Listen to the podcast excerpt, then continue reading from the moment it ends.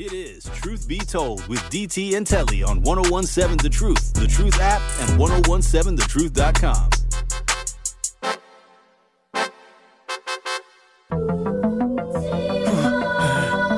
You all know what it is, Truth Nation!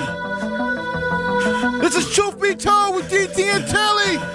Tony Smith in the building! And this is Truth of the Matter! That's right. You heard Benjamin. It's that time of show. It's the time for our Truth of the Matter, and that is we give our takeaways from the topics that we have discussed over the last two hours, and we've been discussing a lot of hot topics so far in this show. And Tony, guess first, what is your Truth of the Matter? Guess first for the first time. Yeah, here I go. Nah, I mean... uh Uh, man, we, we've talked about a lot of stuff, but I mean, I don't know what we can take from this, but listen, um, Milwaukee, we got a bad rep. I don't know what you can do about it except uh, get these people to stop acting a fool here, right? That's mm-hmm. it. Um, and I don't know how you're going to do that. I know you talk about local leadership. We always focus on the presidential uh, race, but I think it was Al who said something about local leadership.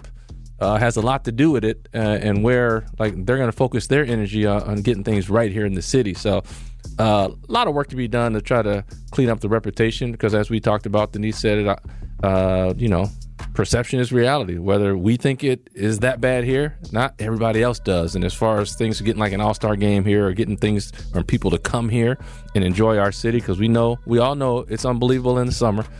It's a great place to be in the summer, but Would, when you got a bad rep, people are worried about, you know, crime, or they're worried about other things. Uh, maybe not like like people not even knowing black people are here, not being inclusive, right? They, why would they want to come here? So, uh, you know, local leadership, I think, has a lot to do with that. So, you know, stay focused out there, people. Yeah.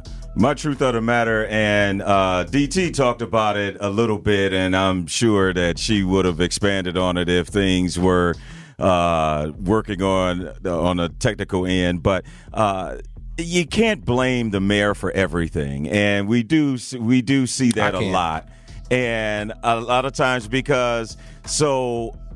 Was it Tom Barrett's fault when uh, all those other years that the Bucks or Milwaukee couldn't get an all-star break? Or I mean, it just seemed like you didn't hear that as much as you hear it now with uh, Mayor Cavalier Johnson. And uh, the mayor does have a, a great deal of influence, uh, but he definitely needs the backing of everyone else in terms of trying to get something that big and working with the N B A to try to secure an all-star weekend here in Milwaukee. But it shouldn't all fall on one person, and it should be a collective effort. And if it's something that Milwaukee wants, they should try to go after it. Now, here's the thing.